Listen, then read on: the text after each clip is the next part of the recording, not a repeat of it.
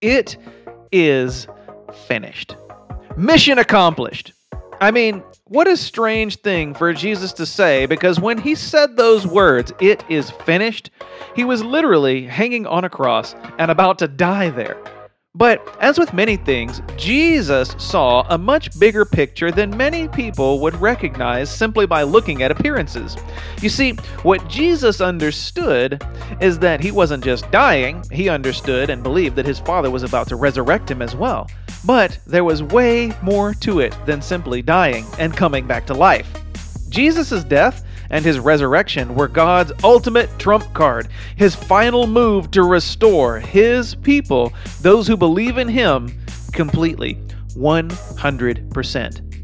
If Satan had understood what it was that God was really up to when he let his son go to the cross, Satan would have never killed Jesus in the first place. So, what was it that the devil was missing? What exactly did Jesus do in terms of God's eternal and magnificent purpose?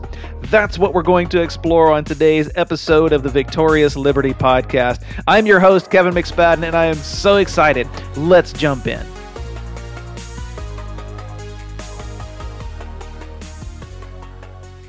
Now, we're going to take a little bit of time here to review and go back to the beginning because we've been talking about this for quite some time, and I want to make sure that we get the full picture of what it is Jesus did, why he did it, and why that matters for you and me right now today. So, let's go all the way back to the very beginning Adam and Eve.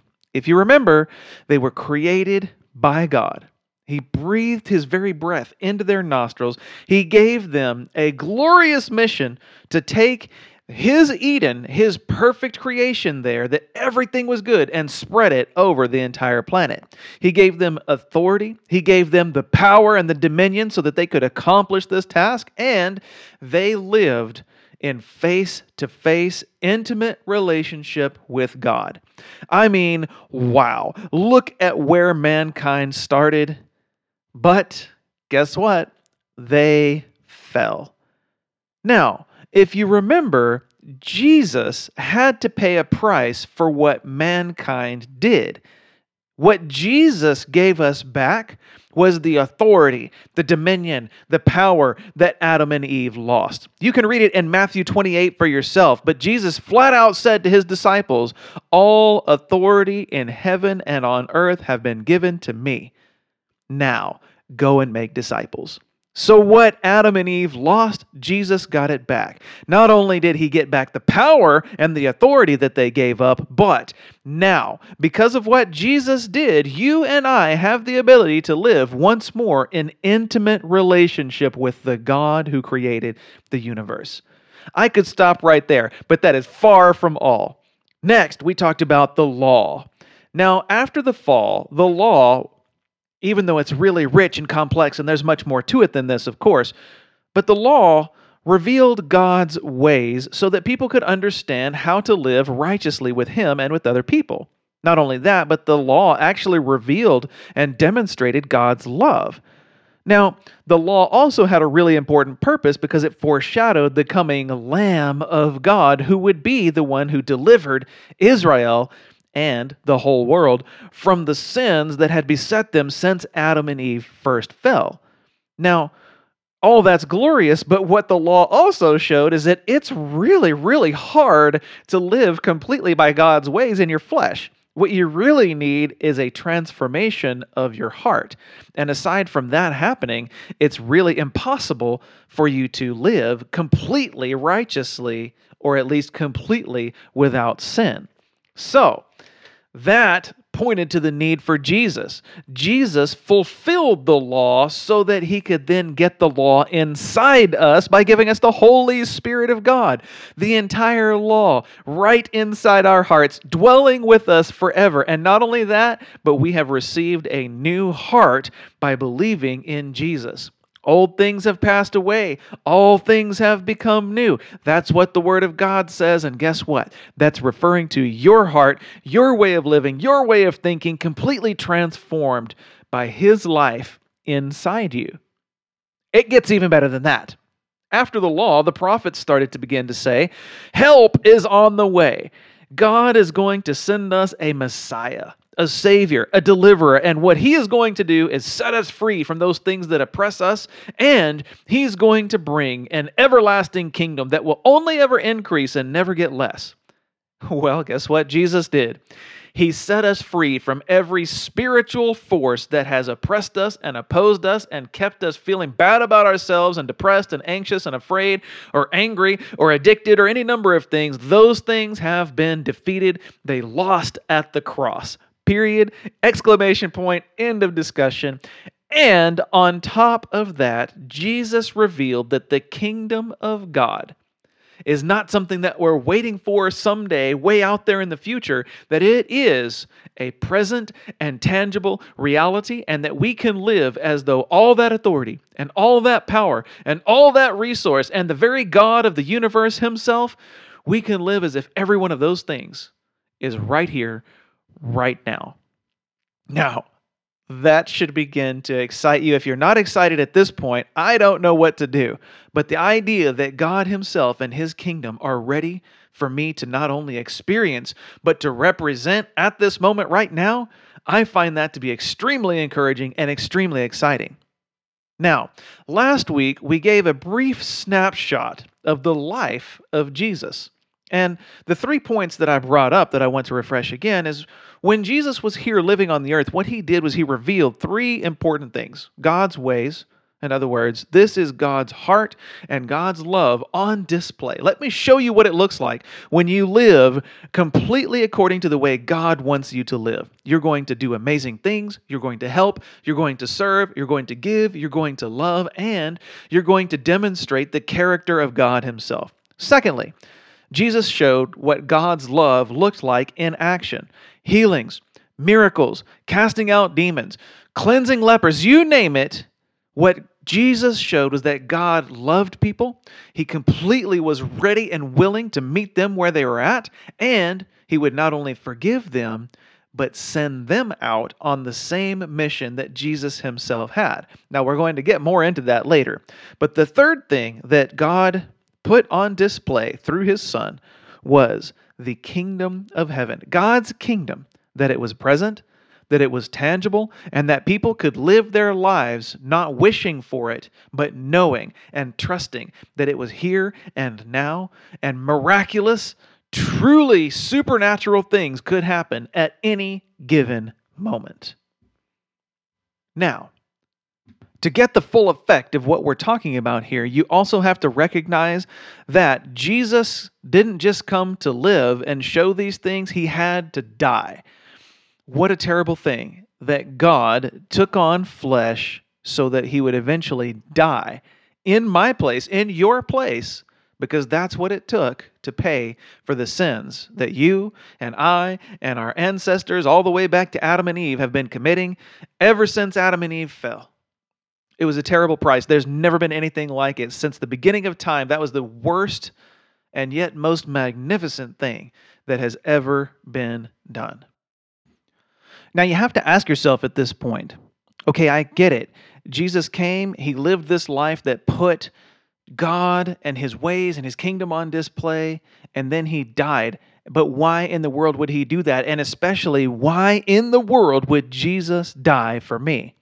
I am glad you asked because there are so many facets to that, so many different answers to that questions that I am barely, barely, barely going to scratch the surface of it tonight. But let's look at just a few things. For starters, I just double dog dare you to go and look up this really neat Greek word called sozo, S O Z O. It's the most common word in the New Testament that's used when we're talking about somebody getting saved, being saved. So when Jesus said that God sent his son into the world, that the world through him could be saved, that's the word we're talking about here. And I'll give you a brief taste of what sozo actually means. It means saved from death, given eternal life, delivered from oppression. It means shalom, peace, a Hebrew concept of peace, which isn't just absence of conflict. Hebrew shalom, peace is everything in its place, nothing missing, nothing broken. And guess what? There's even more to it than that. Go look it up. Go find it in the Strong's Concordance or on the internet and find out what sozo means, and you'll never look at being saved the same way again. But Jesus gave his life so that you and I have the potential and the opportunity to be saved. Sozo. Now, not only that, but because of Jesus' death, our sins have been forgiven. And not only that, but sin no longer has dominion over us. When Jesus took our sins to the cross, he defeated them once and for all. There's no going back. Now, of course, you can choose to go back. You can always choose to go back to your sin and sin again and again and again. But the reality is, because of what Jesus did, we don't have to live that way anymore. The Bible also tells us that Jesus became for us wisdom. He is my wisdom. I don't have to be wise myself. Jesus became wisdom for me. By living according to His will, I become wise. Not only that, but I'm sanctified, set apart, given purpose, given destiny that's way beyond what I would imagine for myself. I'm justified. I'm made right with God. There's not one accusation the devil can bring to God and say, Yeah, well, McSpadden did this that Jesus won't answer and say, But my blood, my death, paid for it. And I'm redeemed. Those things that I lived my life in slavery to prior to believing in Christ, He paid for it so that I could be brought to Him. I'm out of slavery and into His kingdom. I'm going to keep going. You know what? Because of Jesus, we are instruments of righteousness. Or another way of interpreting the same thing is we are weapons of righteousness. In the hands of our Maker, we are releasing His righteousness to this world. We have actually been made the righteousness of God in Christ Jesus. In other words, I can live my life as though I am completely right with God and I am issuing the invitation for others to become just like that. I've been seated in heavenly places. My authority, which my ancestor Adam gave up, it's been restored to me. The same power that raised Jesus from the dead is alive inside me right now and it could come spilling out at any moment. God has made me an ambassador. He has given me permission to put His ways, His love, and His kingdom on display, just like Jesus. And you know what? Jesus himself said it just like that. He who believes in me, the things that I do, he will do also, and even greater than these, because I go to my Father.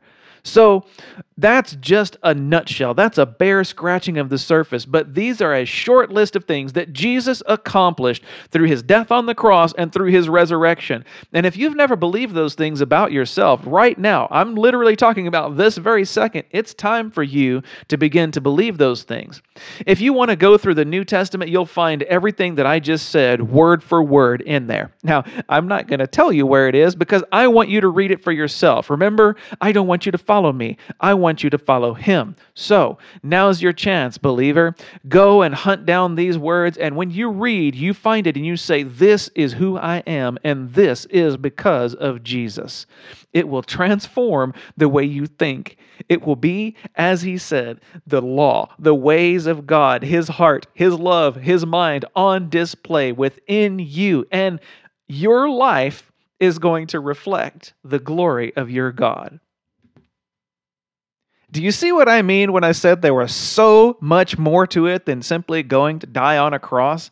And I'm telling you, I barely, barely scratched the surface. It's way deeper than this, but I'm giving you enough to whet your appetite. I hope you are so hungry now for God's word that you're going to turn off this podcast, open up your Bible, and thank God for everything that He accomplished through His Son, Jesus Christ. And you know what? There's still even more to it than that because I haven't even gotten to the Holy Spirit yet. Jesus told His disciples right before He was preparing to go to the cross that when He went, He was going to send to them a helper. Now, who was this helper going to be? Well, here's just a little foretaste of him, okay? He's the greatest teacher that there has ever been. He is the greatest helper you could ever possibly know. This is how cool he is. He can take imperfect people and put a perfect God on display. That's what the Holy Spirit does. So, you're going to have to wait till next time for us to really jump into the Holy Spirit and how He plays into this gospel of the kingdom, this good news. But I want to end tonight with this invitation. And I have to tell you, this is not my invitation to you, this is God's invitation to you. So, here it is.